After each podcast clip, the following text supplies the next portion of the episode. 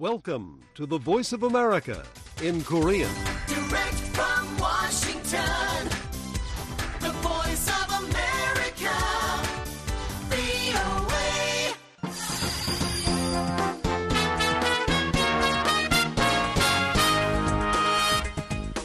여러분 안녕하십니까? 여기는 미국의 수도 워싱턴에서 보내드리는 VOA 방송입니다. 지금부터 VOA 저녁 방송을 시작하겠습니다. VOA 방송은 매일 새벽 2시부터 3시까지, 그리고 매일 아침 4시부터 6시까지, 또 저녁 8시부터 자정까지 세 차례 보내드립니다.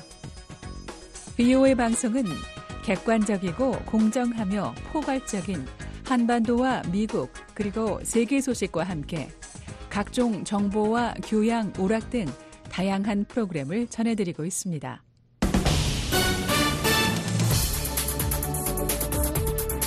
VOA 세계 뉴스입니다. 이스라엘군이 어제 팔레스타인 가자지군의 유엔 난민 시설에 공격을 가했다고 유엔이 밝혔습니다. 토머스 화이트 유엔 팔레스타인 난민 구호기구 가자지구 담당 국장은 이날 이스라엘군의 탱크포 두 발이 3만 명 수용 규모의 칸 유니스 소재 유엔 직업훈련센터 단지 내 800명의 이주민이 머물고 있는 건물 한 곳에 명중했다고 말했습니다. 이 공격으로 대규모 사상자가 발생하고 일부 건물에 화재가 발생했다고 제임스 맥골드릭 유엔 팔레스타인 영토 인도주의 조정관은 전했으며 로이터 통신은 적어도 9명이 사망하고 75명이 부상당했다고 보도했습니다. 필립 라자리니 유엔 팔레스타인 난민구호기구 국장은 사망자 수가 더 많을 수 있다면서 이 단지는 분명하게 표시된 유엔 시설로 이스라엘 당국과 이 지점에 대한 좌표가 공유돼 있음에도 공격이 가해졌다고 말했습니다. 그러면서 이스라엘이 전쟁의 기본 규칙을 거듭 노골적으로 무시하고 있다고 비난했습니다. 에이드리언 왓슨 미국 백악관 대변인은 이날 성명에서 무고한 생명의 손실은 비극이라면서 이번 공격에 심각한 우려를 표했습니다. 왓슨 대변인은 또 이스라엘의 자위권에 대한 지지 입장을 확인하면서도 이스라엘은 인도주의 관련 인원과 시설들을 포함해 민간인들을 보호할 책임이 있다고 밝혔습니다. 한편 이스라엘군은 성명에서 작전 체계에 대한 조사 결과 이스라엘군이 이번 공격을 했다는 사실을 배제했다며 하마스의 사격에 의한 결과일 가능성을 검토 중이라고 말했습니다. 미국과 이스라엘 국방부 고위 관리들이 어제 가자지구 내 전황 등 현안을 논의했다고 미국 국방부가 밝혔습니다. 데이비드 헌든 국방부 대변인은 이날 보도자료에서 사샤 베이커 국방부 정책 차관 대행과 윌리엄 라플란테 획득 유지 담당 차관이 24일 미 국방부에서 에얄 자미르 이스라엘 국방부 국장과 만났다고 말했습니다. 이들 관리들은 미국과 이스라엘 국방 관계의 핵심인 전략적 우선순위를 논의하는 한편 이스라엘의 안보에 대한 미국의 공약을 재확인했다고 헌든 대변인은 밝혔습니다. 헌든 대변인은 또 베이커 차관 대행과 자미르 국장이 팔레스타인 무장정파 하마스에 대한 이스라엘군의 압박 유지와 이스라엘 민간인에 대한 인도주의 지원 중대 보장 그리고 하마스를 겨냥한 작전의 표적화 전환 등을 검토했다고 설명했습니다. 특히 베이커 차관 대행은 이스라엘군이 가자 지구 내에서 군사작전을 수행하는 동안 민간인을 보호해야 할 필요성에 대해 거듭 강조했다고 헌든 대변인은 밝혔습니다. 미국 선박 두 척이 홍해 인근에서 예멘 후티 반군의 미사일 공격으로 인해 회항했다고 해운사인 머스크사가 어제 밝혔습니다. 머스크사는 이날 성명에서 두 선박 모두 항해 중 근처에서 폭발을 목격했다고 보고 있고 이들을 호위하던 미 해군 함정도 여러 차례 여러 발사체를 요격했다며 승무원과 선박 피해는 없었다고 말했습니다. 반면 야히야 사레 후티 반군 대변인은 성명에서 후티 반군이 2시간 이상 지속된 충돌 과정에서 미군 함정들의 탄도미사일 공격을 가했다며 미군 함정 한 척이 피격되고 상선 두 척은 회항했다고 주장했습니다. 이에 대해 로이터 통신은 미국 관리를 인용해 어떤 미군 함정이나 상선도 후티 미사일에 의한 타격을 받지 않았다고 보도했습니다. 이날 후티 반군이 공격한 두 선박은 머스크 자회사가 운영하고 있으며 미국 국방부와 국무부, 국제개발처 등 정부기관 화물을 운송하고 있습니다. 이들은 미 국방부가 병력과 물자, 장비 수송을 위해 운영하는 해상 안보 프로그램 등에 등록돼 있다고 로이터 통신은 보도했습니다. 한편 미 중부사령부는 별도의 보도자료에서 현지 시각 이날 오후 2시경 후티 반군이 아덴만을 통과하던 미국 선적 소유 운용 컨테이너선 MV 머스크 디트로이트호를 향해 대함탄도 미사일 3발을 발사했다고 말했습니다. 이 중 한 발은 해수면에 떨어지고 나머지 두 발은 인근에서 작전을 수행 중이던 미 해군 구축함 그레이블리함에 의해 요격됐다고 중부 사령부는 밝혔습니다. 미국과 이라크 정부가 이라크 주둔 미군과 국제연합군 철수를 위한 대화를 곧 시작할 예정이라고 주요 언론들이 어제 보도했습니다. 로이터 통신은 복수의 소식통을 인용해 알리나 로마노프스키 이라크 주재 미국 대사가 이날 푸아드 후세인 이라크 외교장관에게 서한을 보내 기존의 병력 주둔을 끝내고 이를 양국 간 군사 관계로 대체하는 대화 개시에 관한 내용을 전달했다고 밝혔습니다. 이라크 외교부도 성명을 통해 중요한 서신을 전달받았다며 총리가 이를 신중히 검토할 것이라고 말했습니다. VOA 세계뉴스 김시영입니다.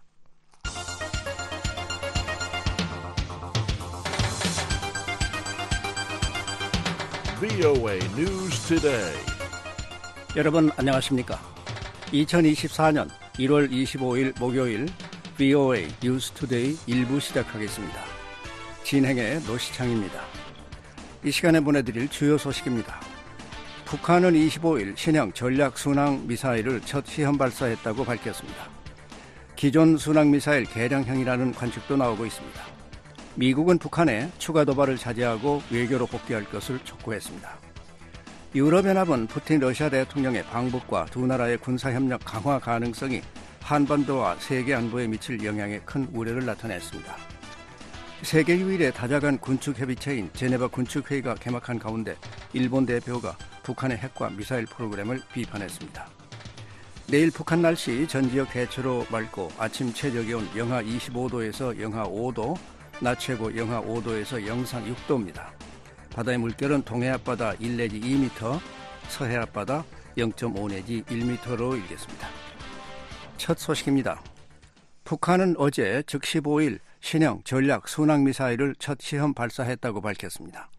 한국 군 당국은 이 미사일이 북한의 기존 순항 미사일 개량형으로 평가했지만 항공 모함 전단 등 이동 표적을 공격할 수 있는 새로운 기종일 수 있다는 관측도 나옵니다. 서울에서 김환영 기자가 보도합니다.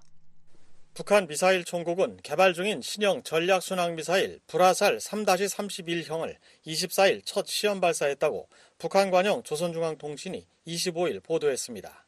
조선중앙통신은 미사일 총국은 이번 시험이 무기 체계의 부단한 갱신 과정이며 총국과 산하 국방과학연구소들의 정기적이며 의무적인 활동이라고 설명했다고 밝혔습니다. 조선중앙통신은 이번 시험이 주변 국가의 안전에 그 어떤 영향을 주지 않았으며 지역 정세와는 전혀 무관하다고 주장하기도 했습니다.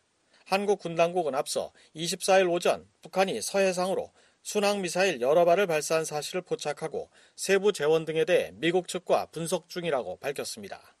한국 군당국은 북한이 이번에 발사한 불화살 3-31형을 기존의 장거리 전략 순항 미사일인 화산 1형 또는 2형의 개량형인 것으로 추정했습니다. 이성준 합동참모본부 공보실장의 25일 브리핑 발언 내용입니다. 북한이 어제 발사한 순항 미사일은 과거에 발사했던 것과 비교해서 비행거리가 다소 짧았던 점을 고려할 때 이번에는 기존 순항 미사일의 성능 개량을 위한 것으로 평가하고 있습니다. 북한은 지난해 9월 화살형으로 추정되는 장거리 전략 순항 미사일로 전술 핵 공격 가상 발사 훈련을 진행했다고 주장하면서 해당 미사일들은 1500km 계선의 거리를 모의해 비행했다고 밝힌 바 있습니다. 조선중앙통신이 이번에 공개한 사진을 보면 불화살 3-31형의 외형은 화살 1형에 가깝다는 분석입니다. 화살 1형보다 긴 화살 2형은 연료를 더 많이 실을 수 있어 사거리가 최대 2000km에 이를 것으로 미사일 전문가들은 추정하고 있습니다. 불화살 3-31형도 기존 화살형과 마찬가지로 전술 핵탄두 화산 31형을 탑재할 수 있을 것으로 추정됩니다. 미사일 명칭에 31이라는 번호가 붙은 데 대해선 화산 31형을 탑재했다는 의미 또는 다양한 핵무기 체계 개발을 과시하려는 의도 등 여러 관측들이 나옵니다. 한국 민간 연구 기관인 아산정책연구원 양옥 박사입니다. 핵 탑재형에 불을 붙여서 불화살로 부르기 시작한 걸로 보이고 3-31이라는 일련 번호는 지난 해일 5-23처럼 두 자리 숫자를 붙이는 것을 봐서는 다양한 무기 체계들을 만들고 있다. 이런 인상을 주려는 것이 아닌가 생각이 됩니다. 이번에 발사된 순항 미사일은 최종 단계에서 한국 군 레이더에서 사라진 것으로 알려졌습니다. 전문가들은 전술 핵탄두 모의 공중 폭발 실험을 했을 가능성을 제기하고 있습니다. 이번에 불화살 3-31형의 비행거리가 짧아진 게 화산 31과 같은 무기에 모형을 실었기 때문이라는 추정도 나옵니다. 이성준 공보실장은 핵무기 탑재 모의 폭발 실험 여부에 대해 핵 탑재 여부, 폭파 실험 여부에 대해선 미한 정보당국이 분석 중이라고 답했습니다. 북한이 굳이 신형이라고 밝힌 것으로 미루어 이번 미사일이 단순히 화살 1형 또는 2형의 개량형을 넘은 신기종일 가능성이 있다는 관측도 나옵니다. 한국 정부사나 국책연구기관인 통일연구원 홍민 박사는 공중 또는 잠수함에서 발사되는 신형 순항 미사일일 수 있다고 말했습니다. 지상하고 함정 발사는 이미 1형과 2형을 통해서 실험한 바가 있기 때문에 이런 버전은 아니라는 거죠. 요번에 어. 불자가 들어갔다는 거는 제 생각에는 공중 발사를 염두에 뒀을 가능성 또는 뭐 SLCM을 염두에 뒀을 가능성 이거를 상당 부분 우리가 고려해 볼 수가 있다. 그래서 기존의 플랫폼하고는 좀 다른 플랫폼일 가능성도 우리가 배제하기 어렵다. 이렇게 보여집니다. 미사일 전문가인 권용수 한국국방대 명예교수는 북한이 그동안 쏜 순항 미사일은 모두 지상에 고정된 표적을 겨냥한 것으로 추정됐다며 이번엔 미 항공모함 전단 등 움직이는 표적을 노린 미사일일 가능성이 있다고 말했습니다. 가장 북한이 가져야 될 능력이 뭐냐면 항모 증원 세력을 억제하는 거거든요. 항모를 중심으로 해서 유사시에 한반도로 올라오고 있는 걸 어떻게 하면 억제할 수 있느냐. 뭐 아직은 알 수가 없는데 조심스럽게 고정 타켓이 항공모함과 같은 이동 타켓으로 바뀌지 않았는가. 권 교수는 또 북한의 이번 순항미사일 발사가 최근 한반도 부근으로의 미 항공모함 직결에 맞선 대응의 성격도 있다고 밝혔습니다. 최근 미 해군연구소가 운영하는 군사 전문 매체 USNI 뉴스에 따르면 미 국방부 관계자는 항공모함 시어도 루즈벨트함이 지난 주말 7함대 작전구역에 진입했다고 밝혔습니다.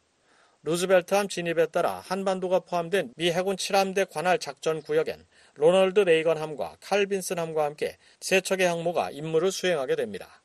북한이 불화살 3-31형의 첫 시험 발사라고 밝힌 만큼 향후 추가 발사가 이루어질 것이고 이 과정에서 러시아와의 협력이 이루어질 수 있다는 관측도 나옵니다. 박원곤 이화여대 북한학과 교수는 순항미사일은 저 궤도로 비행하면서 유도 항법 장치로 작동되기 때문에 탄도미사일과 달리 발사와 낙하 지점을 포착하기 어렵다고 말했습니다. 북한이 아직도 유도 장치가 온전하다 볼 수 없어요. 그러면 러시아와의 협력 가능성. 이런 부분은 러시아가 기술적으로 좀 줄 수도 있거든요. 최근에 그 KN-23까지 주는 판국에 이 정도 줄 수도 있다고 보여요. 권영수 교수는 북한의 신형 순항 미사일이 이동 표적을 겨냥해 개발됐다면 움직이는 표적의 실시간 위치 탐지 능력이 필요하다며 북한이 공언한 대로 올해 군 정찰 위성 3기를 추가 발사하는 과정에서 전천후 고해상도 탐지 기술을 확보하기 위한 러시아와의 협력이 우려된다고 말했습니다. 서울에서 VOA 뉴스 김환용입니다. 미국 정부는 북한의 순항미사일 발사와 관련해 북한의 추가 도발을 자제하고 외교로 복귀할 것을 촉구했습니다. 한국, 일본에 대한 방위 공약을 강조하면서 동시에 지속적인 협력 의지도 거듭 확인했습니다. 함지하 기자가 보도합니다. 베단트 파텔 국무부 수석 부대변인은 24일 정례 브리핑에서 북한이 전날 여러 발의 순항 미사일을 발사한 것과 관련해 우리는 북한이 더 이상의 도발적이고 불안정을 초래하는 행동을 자제하고 외교에 복귀할 것을 촉구한다고 밝혔습니다. I'm not going to get into uh, North Korea's uh, intentions, but uh, to take a step back, we again call on the DPRK to refrain. 파텔 부대변인은 북한의 의도에 대해선 언급하지 않겠지만 한 발 물러서서 상황을 보고자 한다며 이같이 말했습니다. 그러면서 미국이 북한의 어떠한 적대적 의도도 품고 있지 않고 전제 조건 없는 외교에 열려 있다는 사실을 매우 분명히 밝혀왔다는 점을 기억하는 것이 중요하다고 강조했습니다. 파텔 부대변인은 이것은 최선의 대북 관여와 북한의 공격적이고 불안정한 행동에 대한 억제 방안에 대해 한국, 일본을 비롯한 기타 동맹, 파트너와 긴밀히 협의할 사안이라고 말했습니다. This is also uh, an avenue for us to continue to consult closely with uh, the Republic of Korea, with Japan, and other allies and partners. 이어 지난 여름 바이든 대통령이 개최한 캠프 데이비드 3국 정상회의도 다시 한번 언급하고 싶다며 이는 역내에 같은 생각을 가진 파트너와 긴밀한 협력을 촉진하기 위해 우리가 취하고 있는 또 다른 중요한 조치라고 덧붙였습니다. 국방부 대변인도 이날 VOA의 관련 논평 요청에 우리는 이러한 활동들을 모니터링하고 있다고 답했습니다. 이어 우리는 북한의 군사 프로그램이 야기하는 위협과 한국과 일본에 대한 우리의 방위 공약, 그리고 영내 평화와 안정을 수호하기 위한 우리의 공약에 대해 매우 분명히 밝혀왔다며 우리는 북한의 위협에 대응하기 위해 한국과 일본 정부와 계속 협력할 것이라고 말했습니다. 앞서 한국합동참모본부는 24일 오전 7시경 북한이 서해상으로 발사한 순항미사일 수발을 포착했으며 세부 재원 등은 미한 정보당국이 정밀 분석 중이라고 밝혔습니다. 북한의 미사일 도발은 지난 14일 북한이 극초음속 미사일이라고 주장한 신형 중거리 탄도미사일 발사 이후 열흘 만입니다. 한편 파텔 부대변인은 대화에 열려 있다는 미국과 달리 북한이 최근 모든 대화 채널을 닫았다는 지적에 대해서는 우리의 목표는 이 행정부 내내 변함없이 유지되고 있다고 답했습니다. Our our goal here has uh, uh, has remained the same uh, over the course of this administration. We uh, are eager to engage. 그러면서 우리는 한반도의 완전한 비핵화라는 우리의 지속적인 목표뿐만 아니라 군사적 위험을 관리하고 한반도의 항구적 평화를 구축할 방안을 모색하기 위한 실질적인 논의에 관여하기를 열망하고 있다고 강조했습니다. 또한 최근 북한 정권이 미국과 한반도를 향한 위협 강도를 높인 것이 두 나라의 선거에 영향을 미치기 위한 의도라고 보느냐는 질문에는 이 자리에서 특정 이론에 대해 추정하진 않겠다면서도 그런 종류의 활동이 불안정하다는 것은 말할 수 있다고 밝혔습니다. I'm not going to speculate on on um, theory of the case here. What I can say is that we find these kinds of activities. 그러면서 우리는 북한의 활동을 위태롭고 위험하다고 본다고 덧붙였습니다. 파텔 부대변인은 최근 러시아가 북한제 탄도미사일을 이용해 우크라이나를 공격한 데 대해 북한과 러시아의 협력 심화와 불법 무기 이전은 유럽 전역과 한반도의 평화와 안정을 유지하는 데 관심 있는 사람이라면 누구라도 크게 우려해야 할 사안이라고 지적했습니다. First, deepening cooperation uh, and the unlawful arms transfer between uh, Russia and the DPRK is something that 이어 uh, 우리는 이것이 글로벌 비확산 체제를 지키고 자유를 수호하고자 하는 우크라이나 국민을 지원하고자 하는 누구에게라도 중요한 사안이라고 믿는다고 덧붙였습니다. 또한 우리는 이번 사안을 주의 깊게 지켜보고 있고 앞으로도 계속 상황을 주시할 것이라고 파텔 부대변인은 말했습니다. But it is also something that we are uh, paying close attention to and will continue to watch uh, for in terms of developments. Uh, 파텔 부대변인은 러시아가 우크라이나에서 사용할 탄도미사일뿐만 아니라 포탄을 북한으로부터 얻고 있는 만큼 러시아와 푸틴 대통령이 북한과의 관계에서 이익을 얻을 준비가 돼 있다는 것은 분명하다고 설명했습니다. 이어 이것은 우리가 매우 면밀히 주시하는 사안이라며 우리는 북한의 첨단 군사 역량 추구에 대해서도 주시하고 있다고 말했습니다. 뷰이 뉴스 함자입니다. 미국의 전문가들은 북한의 순항 미사일이 미국과 한국 등 동맹의 미사일 방어 체계에 위협을 더한다며 지속적인 방공망 개선의 필요성을 강조했습니다. 안보리가 탄도미사일뿐 아니라 순항미사일도 제재해야 한다는 제언도 나왔습니다. 안준호 기자가 보도합니다. 국제원자력기구 IAEA 사무차장을 지낸 올리 하이노넨 스팀슨 센터 특별연구원은 24일 북한의 순항미사일 위협을 심각하게 받아들여야 한다고 말했습니다. I think we need to take it seriously for a number of reasons. First of all, you know, we, we have to see this in two ways. One is how they are building the 하이노넨 특별연구원은 BOA와의 전화통화에서 북한은 전술 핵탄두를 탑재할 수 있는 미사일 전력을 구축하고 있다며 소형화된 전술 핵탄두를 탑재할 수 있는 순항미사일도 그중 하나라고 말했습니다. 이어 한국에 있는 미군 공군기지 등을 공격하는 데는 거대한 핵무기가 필요하지 않다면서 10킬로톤의 전술 핵무기만으로도 막대한 피해를 끼칠 수 있다고 말했습니다.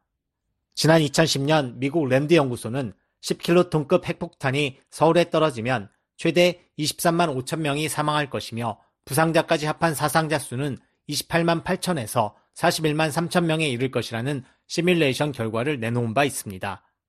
24일 한국합동참모본부에 따르면 이날 오전 7시쯤 북한은 서해상으로 순항미사일 여러 발을 발사했습니다. 북한의 미사일 도발은 지난 14일 북한이 극초음속 미사일이라고 주장한 신형 중거리 탄도미사일 발사 이후 열흘 만입니다. 한국 군 당국이 북한군이 발사한 순항미사일을 포착해 발표한 것은 지난해 9월 2일 이후 약 4개월 만입니다. 북한 관영 조선중앙통신은 25일 미사일 총국이 개발 중인 신형 전략 순항 미사일 불화살 3-31형을 24일 첫 시험 발사했다고 보도했습니다. 하지만 북한은 발사 장소와 비행 시간, 고도, 경로 등 세부 사항은 밝히지 않았습니다. 순항 미사일은 보통 타원형 또는 팔자형 궤도로 시험 발사를 하는데 낮은 궤도로 비행하기 때문에 탄도미사일과 달리 발사 및 낙하 지점을 포착하기 어려운 것으로 알려져 있습니다. 특히 북한이 2021년부터 수차례 시험 발사한 화살 1, 2형은 사거리가 1500km가 넘는 장거리 순항미사일로 핵 탑재가 가능한 것으로 알려져 있습니다. 미사일 전문가인 반벤 디펜 전 국무부 국제안보 비확산 담당 수석 부차관보는 24일 BOA와의 전화통화에서 북한 순항미사일이 미국과 한국을 비롯한 동맹의 방공망에 대한 도전을 더할 것이라고 지적했습니다. You know, given the the large and long-standing North Korean ballistic missile capability, you know, the addition of land attack cruise missiles. 벤 디펜 전 수석 부차관보는 크고 오랫동안 지속되어 온 북한의 탄도미사일 역량을 감안하면 지상 공격 순항 미사일의 추가는 북한의 전반적인 미사일 역량에 일종의 점진적인 추가를 한 것이라고 평가했습니다. 다만 아주 심각한 새로운 위협은 아니라고 덧붙였습니다.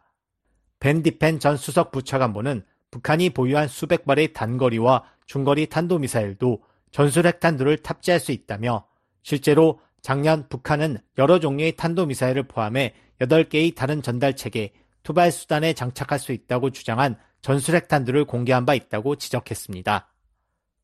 북한은 지난달 탄도, 순항미사일, 초대형 방사포, 핵어뢰 등 주로 한국을 겨냥한 8종의 전술 핵무기에 탑재할 전술핵탄두 화산-31을 공개했습니다.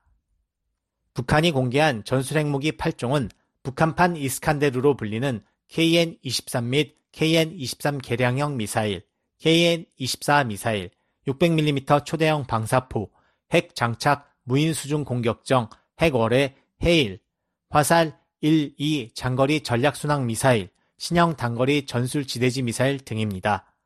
전문가들은 이처럼 북한의 고도화하는 위협에 대응해 미국과 한국, 일본 등이 방공망 개선 노력을 계속해야 한다고 지적했습니다. 로버트 피터스 헤리티지 재단 핵 억제 및 미사일 방어 연구원은 이날 VOA에 북한의 순항 미사일이 전력의 상관관계를 근본적으로 바꾸지는 못하지만 확실히 미국과 한국, 일본이 전장에서 더 많은 미사일 방어가 필요한 것은 의심의 여지가 없다고 말했습니다. 밴 디펜 전 수석 부차관보는 우크라이나에서 봤듯 현대의 전장은 우리가 역사적으로 익숙했던 것보다 훨씬 까다로운 방공 환경을 가지고 있다면서 미한일 3국은 각자의 역량을 향상시키고 서로 협력하며 공동작전을 수행할 수 있는 역량을 향상시키며 방공망을 개선하기 위한 노력을 계속해야 한다고 제언했습니다. 순항미사일 발사는 탄도미사일과 달리 유엔 안전보장이사회가 금지하고 있는 제재 대상은 아닙니다. 따라서 안보리가 북한의 순항미사일 발사 문제를 논의한 적도 없습니다.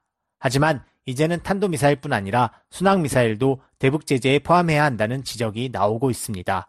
비록 안보리 상임이사국인 러시아와 중국의 반대로 쉽지는 않겠지만 북한이 지속적으로 영내와 세계 평화를 위협하는 도발을 계속하는 만큼 이를 제재해야 한다는 겁니다.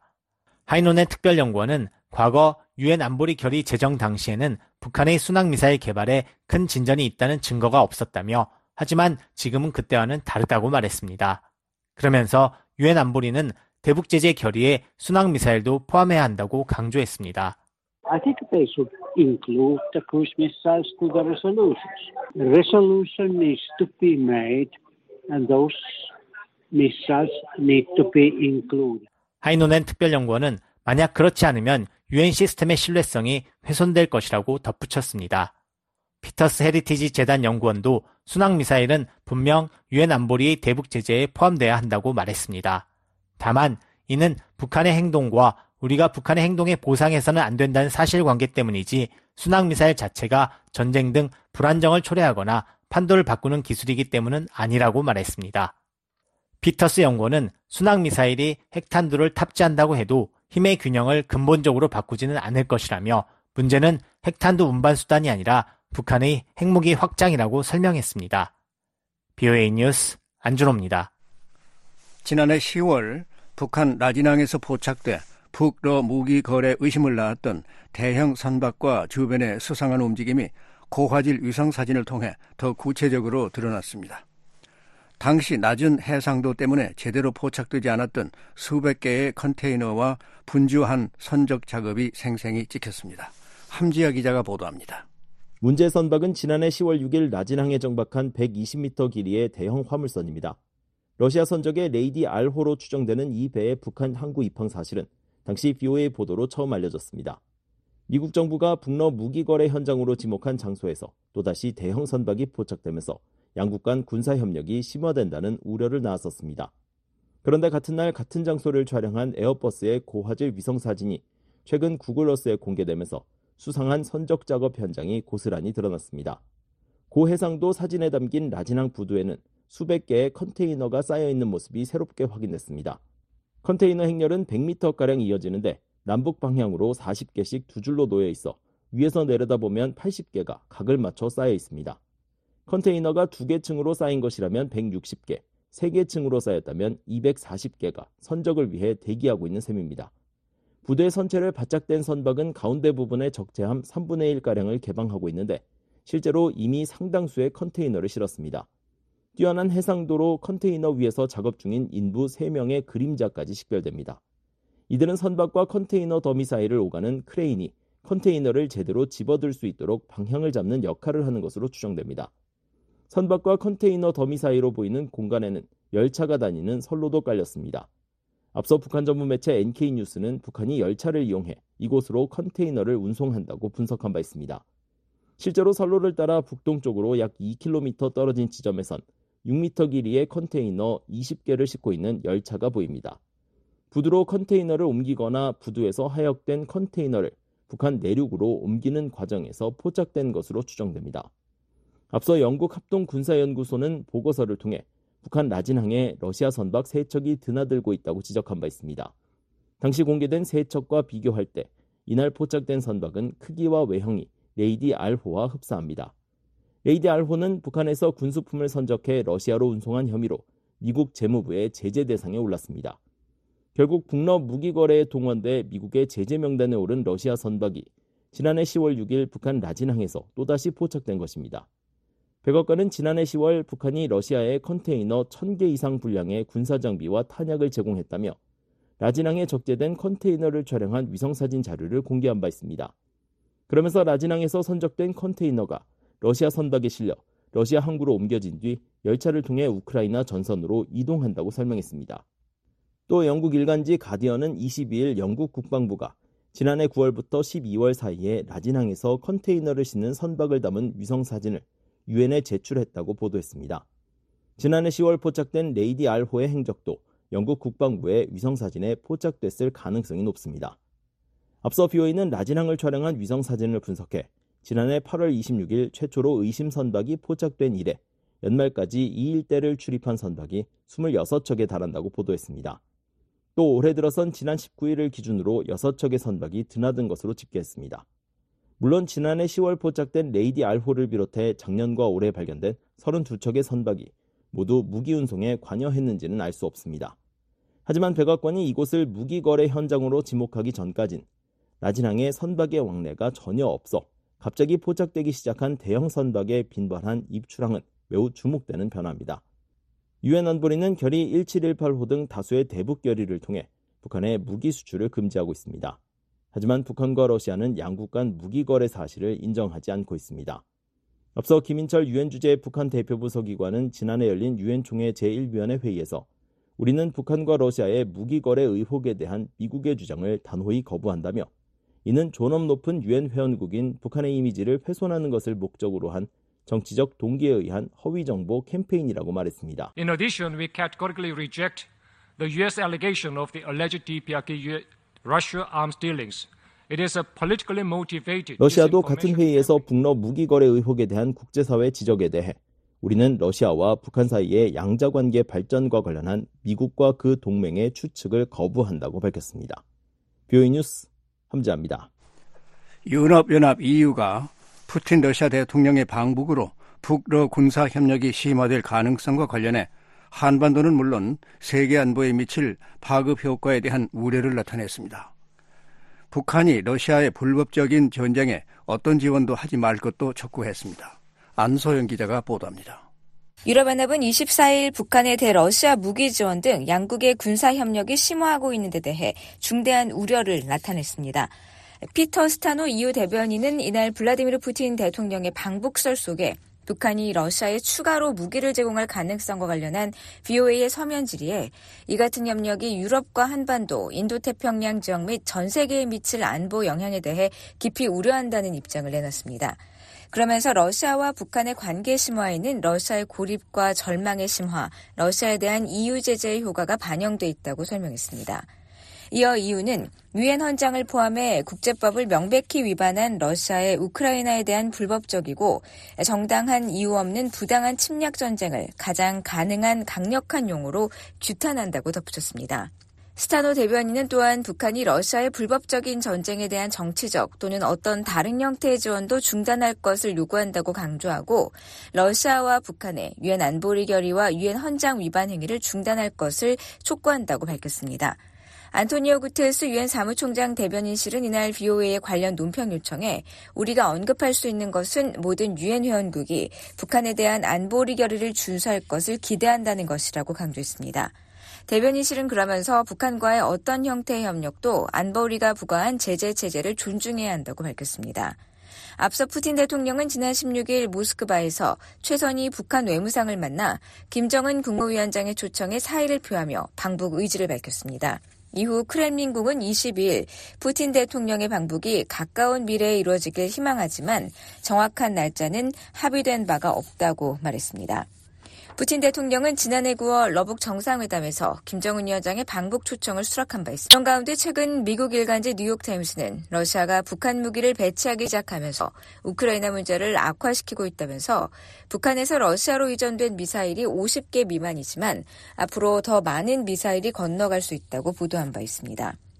존 커비 백악관 국가안보회의 전략소통조정관은 지난 23일 브리핑에서 푸틴 대통령의 방북 가능성과 관련해 양국 관계의 심화를 우려한다고 밝혔습니다. So we're watching this very, very closely um, uh, as we are North Korea's own pursuit of advanced military capabilities. And what concerns us is not just Mr. Putin's ability to benefit 커비 조정관은 이 관계에서 푸틴이 얻을 혜택뿐 아니라 김정은이 얻을 혜택과 그것이 영내 평화와 안정에 어떤 의미를 가질지 우려한다고 말했습니다.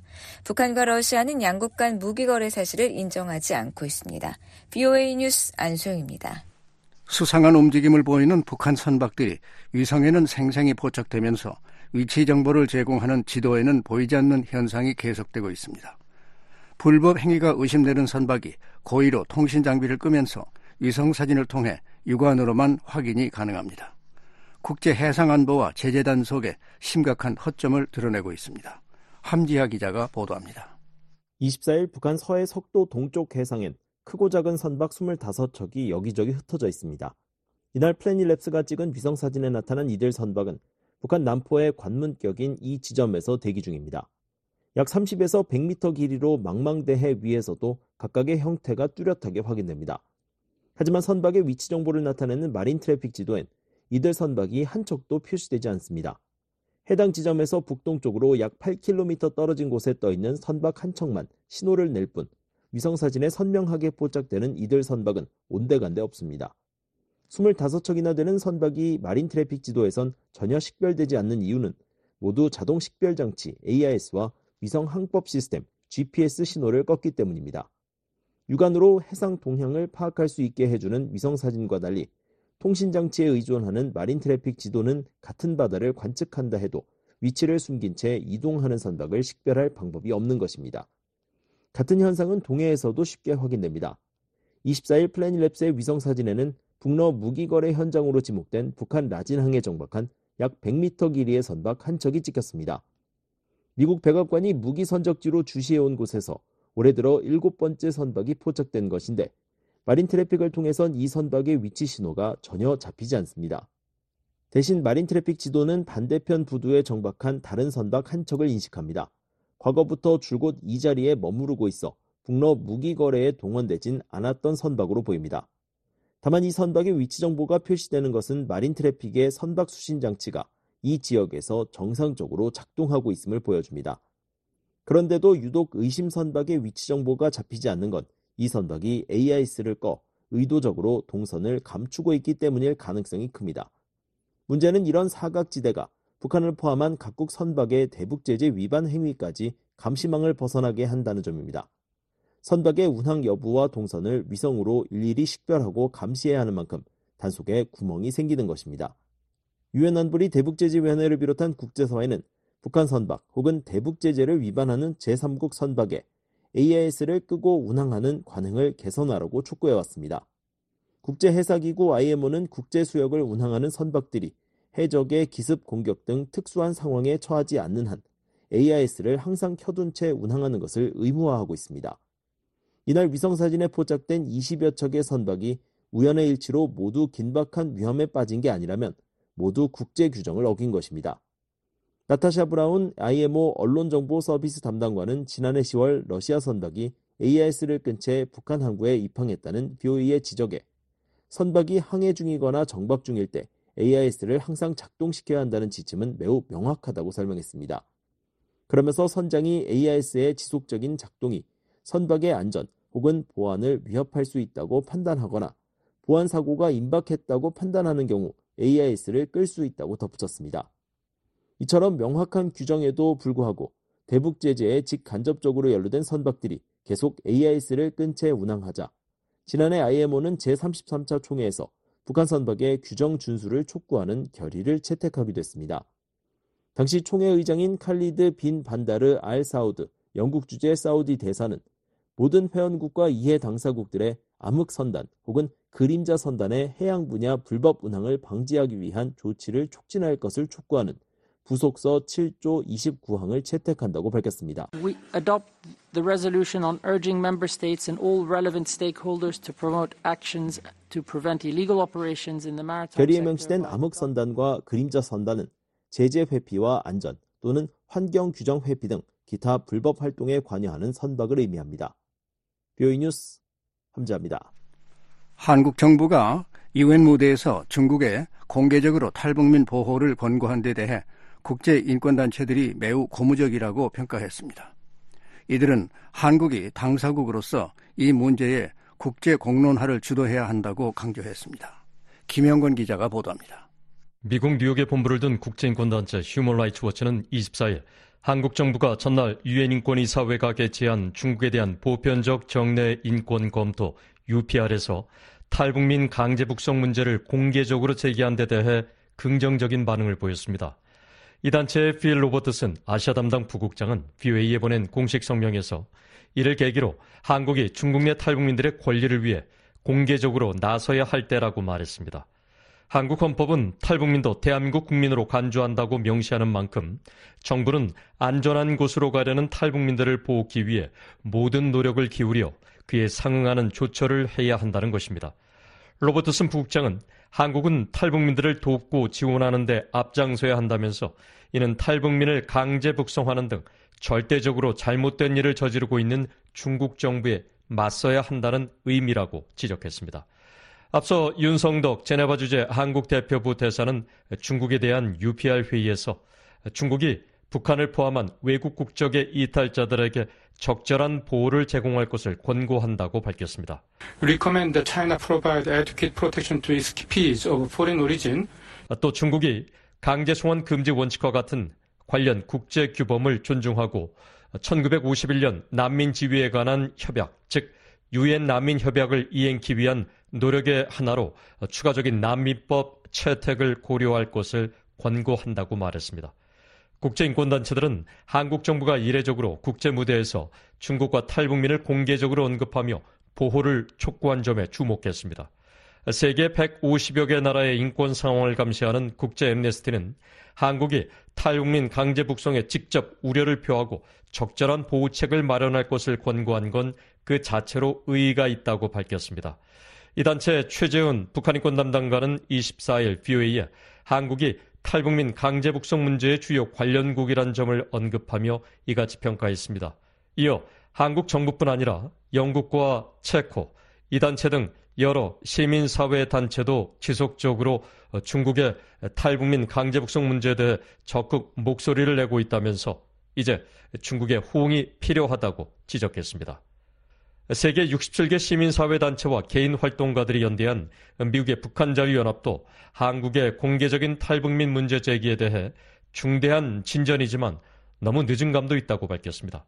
이 단체의 수전 솔티 의장은 VOA와의 전화 통화에서 이는 생사의 갈림길에 놓인 위기로 중국이 국제조약 의무만 지킨다면 하룻밤 사이에 해결될 수 있다며 이같이 말했습니다. I think it's absolutely significant development, but also something that 숄트 의장은 이어 중국 정부는 국제사회가 이 문제에 더 주목하고 있다는 걸 알고 있다며 이 때문에 지난해 하마스가 이스라엘을 공격한 직후 한밤중에 탈북민 수백 명을 은밀하게 북송한 것이라고 지적했습니다. 아울러 중국 정부의 지속적인 압박이 필요하다며 강제 북송에 관여한 중국 관리들에게 제재를 가해야 한다고 강조했습니다. I hope that they would take my recommendation, especially the U.S. government, to sanction the. 숄트 의장은 국제사회, 특히 미국 정부가 실제로 탈북민 강제 송환을 지시하며 이 정책에 관여한 중국 관리들을 제재해야 한다면서 단순히 불평만 하는 것 이상을 해야 하며 중국의 책임을 물어야 한다고 강조했습니다. 휴먼라이츠 워치의 로버트슨 부국장도 표적 제재 등 중국에 대해 지속적인 압박이 필요하다고 말했습니다. 국제사회는 중국 정부가 자국 내 탈북민들을 난민으로 인정하고 이들을 북한 내 위험한 곳으로 돌려보내지 않도록 강력하고 일관된 지속적인 압력을 가해야 한다는 것입니다. 로버트슨 부국장 그러면서 중국이 유엔 난민 협약을 비준한 국가로서의 의무를 계속 무시한다면 표적 제재를 포함해 중국에 대한 실질적인 조치를 강화해야 한다고 권고했습니다. 앞서 한국의 북한인권단체 등 국내외 61개 단체로 구성된 북한인권 민간단체 협의회 북인협은 24일 성명에서 한국 정부의 중국 대상 UPR 탈북민 인권 권고를 크게 환영한다고 밝혔습니다. 북인협은 정부 차원에서 중국 정부를 상대로 탈북민 인권 문제를 직접 거론하고 국제 공론화한 건 이번이 최초로 1990년대 중반 북한 식량난 사태 이후 약 30년 만의 일이라고 평가했습니다.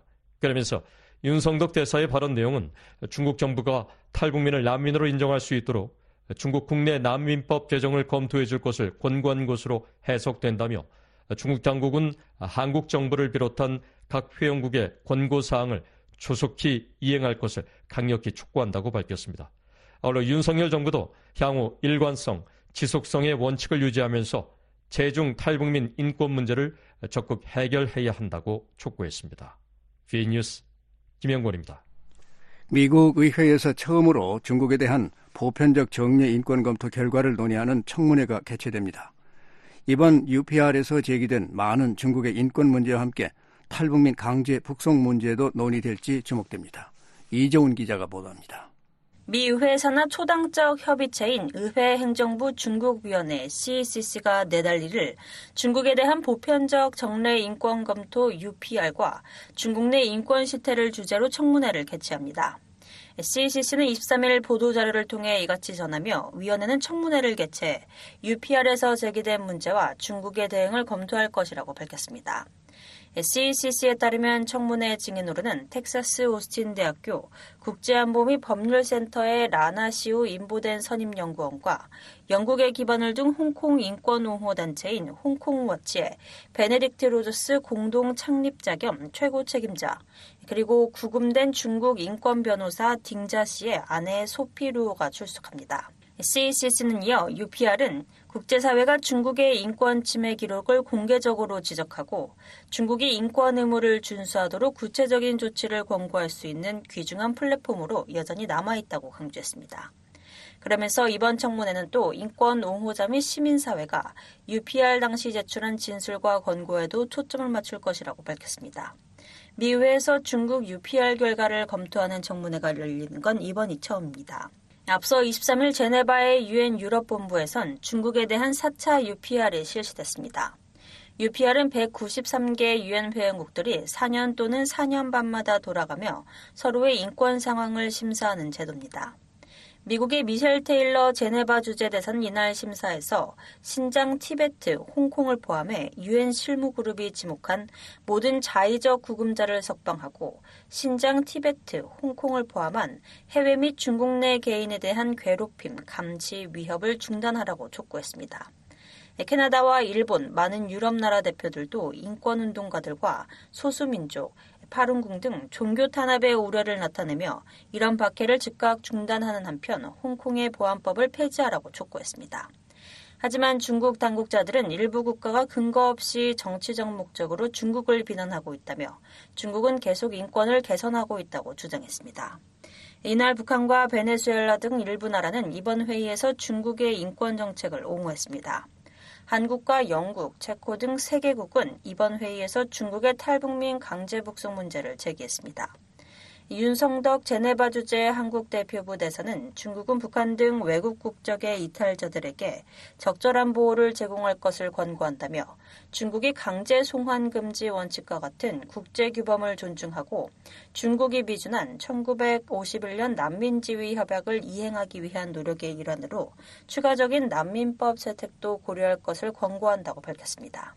recommend that China provide adequate protection to its KPs of foreign origin including the Democratic People's Republic of Korea.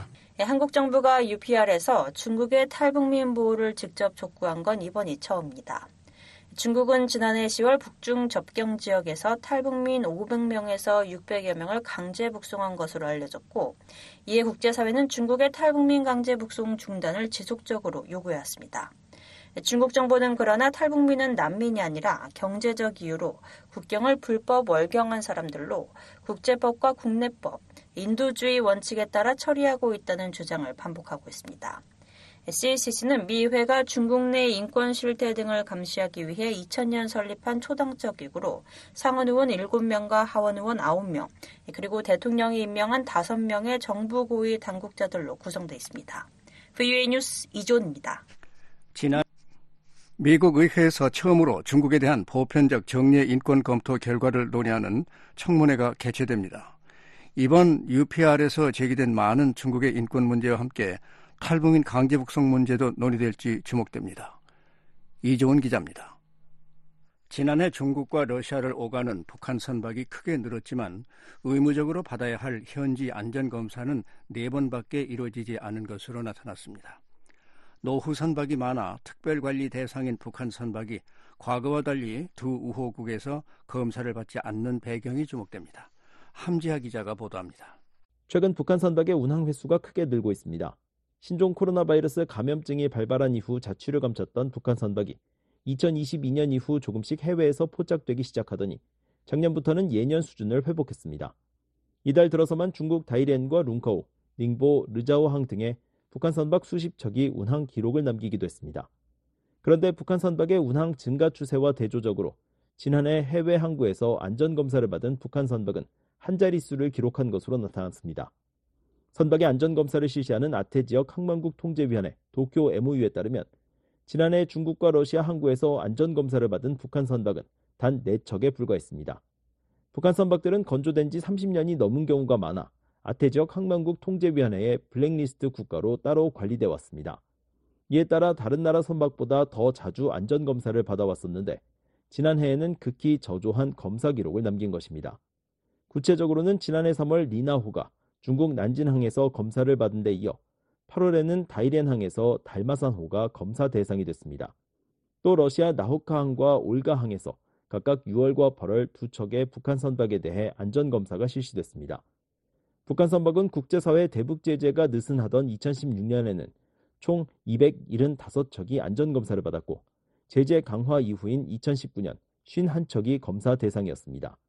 또 신종 코로나 바이러스 사태가 한창이던 2020년과 2021년에도 각각 13척과 한 척의 북한 선박에 대해 검사가 이뤄졌습니다. 그러다 운항 재개가 이뤄진 2022년에 단 한 척도 검사를 받지 않으면서 이상 조짐이 감지됐는데 선박의 운항이 더 늘어난 지난해에도 극히 저조한 검사 실적을 보인 것입니다. 북한 선박들이 안전검사를 받은 구체적인 이유는 알려지지 않고 있습니다. 무작위로 대상 선박을 선별하는 만큼 의도치 않게 북한 선박들이 안전검사 대상에서 제외됐을 가능성도 열려 있습니다. 그러나 다른 나라 선박들에 대한 검사가 여전히 활발한 상황에서 유독 북한 선박만 검사를 받지 않고 있어 중국의 고위 회피 의혹이 제기될 수도 있습니다. 앞서 아태 지역 항만국 통제위원회 사무국은 지난해 BOA의 관련 질의에 항만국 통제위원회의 새로운 검사 제도에 따라 각 항만 당국이 사용 가능한 검사 장비와 항군의 선박 수를 고려해 검사 대상 선박을 선정하고 결정한다며 위원회 사무국은 항군의 선박을 실시간으로 감시할 역량이나 자원을 가지고 있지 않다고 답했습니다. 이어 사무국은 중국이 북한 선박에 대한 검사를 회피하는 정책을 가졌는지 알지 못한다며 위원회는 일종의 전문 기구인 만큼 이 문제에 대해 입장을 밝히는 건 적절하지 않다고 덧붙였습니다. 당시 비오이는 중국 정부의 누락 배경을 질의했지만 답변을 받지 못했습니다. 비오이 뉴스 함지합니다. 이치카와 토미코 제네바 주재 일본 유엔 대사가 23일 일본은 북한이 국제사회에 심각한 위협이 되는 핵과 미사일 활동을 강화하는 것을 심각하게 우려한다고 밝혔습니다. Mr. President, Japan is seriously concerned about the DPRK's intensified nuclear and missile activities. which pose a grave threat to the international 이치카와 대사는 이날 스위스 제네바에서 개막한 2024 군축회의 본회의 첫날 모두 발언에서 이같이 말하며 북한의 대량 살상 무기와 모든 사거리의 탄도미사일에 대한 완전하고 검증 가능하며 되돌릴 수 없는 폐기, 이른바 CBID 달성을 위해 국제사회가 단결해 관련 유엔 안보리 결의를 완전히 이행하는 것이 필수적이라고 강조했습니다. 그러면서 일본은 북한이 모든 관련 유엔 안보리 결의를 준수하고 핵 확산 금지 조약과 국제 원자력 기구의 핵 안전 조치를 완전히 이행하기 위해 조속히 복귀할 것을 촉구한다고 덧붙였습니다. Japan urges North Korea to abide by all the relevant UN Security Council resolutions and return at an early date to full compliance with the NPT. 1979년 설립된 군축회의는 세계 유일의 다자 군축협상 포럼입니다. 미국과 한국, 북한 등 65개 회원국이 있는 군축회의는 핵무기와 화학무기 등 대량 살상 무기와 재래식 무기 등의 군축과 국제 안보, 신뢰 구축 등의 문제를 논의하는 협의체입니다. 23일 개막한 2024 군축회의는 오는 9월 13일까지 계속됩니다. VOA 뉴스 안소영입니다. 지금까지 VOA 뉴스 투데이 일부를 보내드렸습니다. 잠시 후에는 미국 정부의 견해를 반영하는 논평 VOA 세계 뉴스 뉴스 투데이 2부가 방송되겠습니다.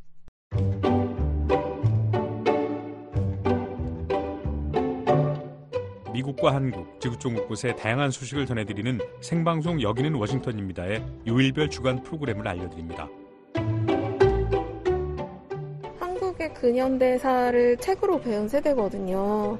대한민국이 이렇게 이런 성장 과정을 거쳐왔고 월요일 밤과 화요일 새벽에는 한국 서울의 다양한 이야기를 전하는 Hello 서울을 미국인들은 제2차 세계대전을 치르는 힘든 기간에도 최대한 정상 화요일 밤과 수요일 새벽에는 라디오로 들어보는 미국 역사 이야기 이야기 미국사 네, 저는 지금 팔기 위해 내놓은 집을 구경하러 왔습니다.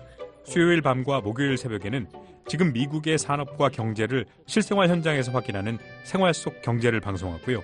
이런 사람이 이런 노래를 부르면서 아, 우리 북한 사람들도 이렇게 열심히 살면 성공. 목요일 밤과 금요일 새벽에는 한국에 사는 탈북민들이 살아가는 현장을 찾아가는 탈북민의 세상 보기. 1960년대 각국의 핵무기 경쟁이 격해지면서 핵무기의 위험성에 대한 국제사회 우려도 고조됐습니다. 금요일 밤과 토요일 새벽에는 주요 뉴스의 배경과 관련 용어를 설명해 드리는 뉴스 따라잡기 순서가 마련되어 있습니다. 매일 밤 10시에서 11시에 생방송 여기는 워싱턴입니다는 중파 1188kHz와 단파 9800, 9985, 9800kHz로 매일 새벽 4시에서 5시에 방송하는 생방송 여기는 워싱턴입니다는 단파 7465, 9575, 9800kHz로 보내드립니다.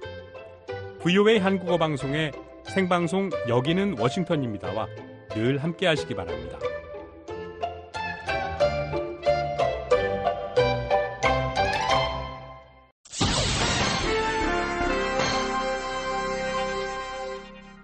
미국 정부의 견해를 반영하는 논평입니다.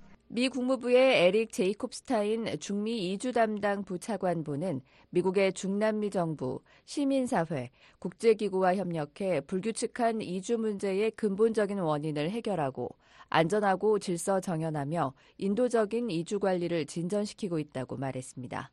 미국이 이를 위해 하는 방법 중 하나는 중남미와 카리브해 전역의 지역사회를 지원하는 것을 포함해 난민과 이민자, 그리고 현지의 취약한 사람들을 돕는 것입니다. 제이콥 스타인 부차관보는 미국은 서반구에 대해 가장 많은 인도적인 지원을 제공하는 국가라는 것을 자랑스럽게 생각한다고 말했습니다.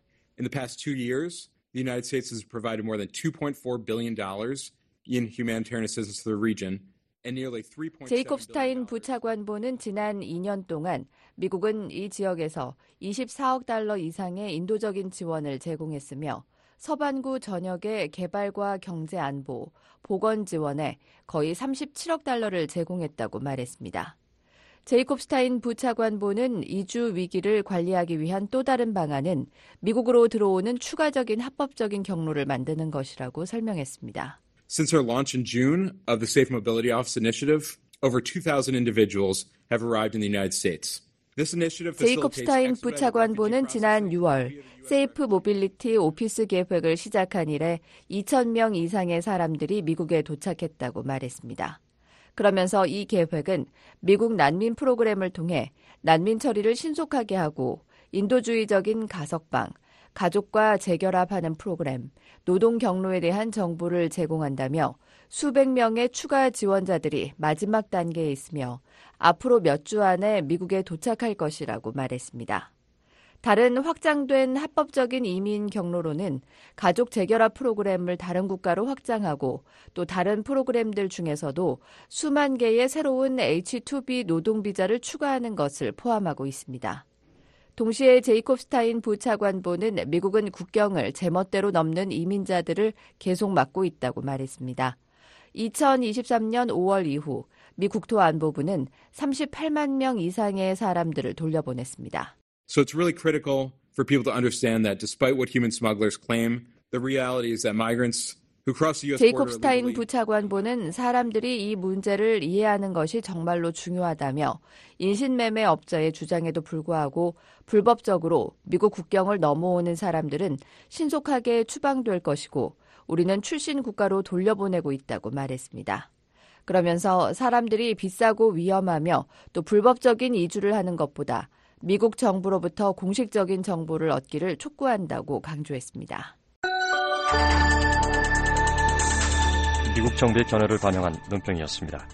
이에 대해 의견 있으신 분은 편지나 팩스, 전자메일을 보내주시기 바랍니다. 주소는 Voice of America, 약자로 VOA를 쓰신 뒤 Korean Service, 주소 330 Independence Avenue SW 워싱턴 DC 20237 USA입니다. 전자 메일은 korean at voanews.com으로 보내주시기 바랍니다. 매일매일 접하는 여러 가지 경제 뉴스. 어렵다고 생각한 적은 없나요? Cyber Monday, the biggest U.S. online shopping day. Shoppers were expected to turn out in record on pace to be a record-setting day for 여기저기 US 등장하는 경제 전문 용어에 머리가 절로 아파지는 복잡한 숫자들까지.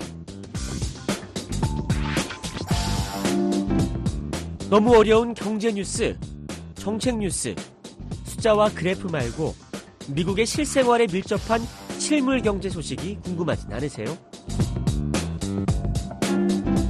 그렇다면 바로 여기 답이 있습니다.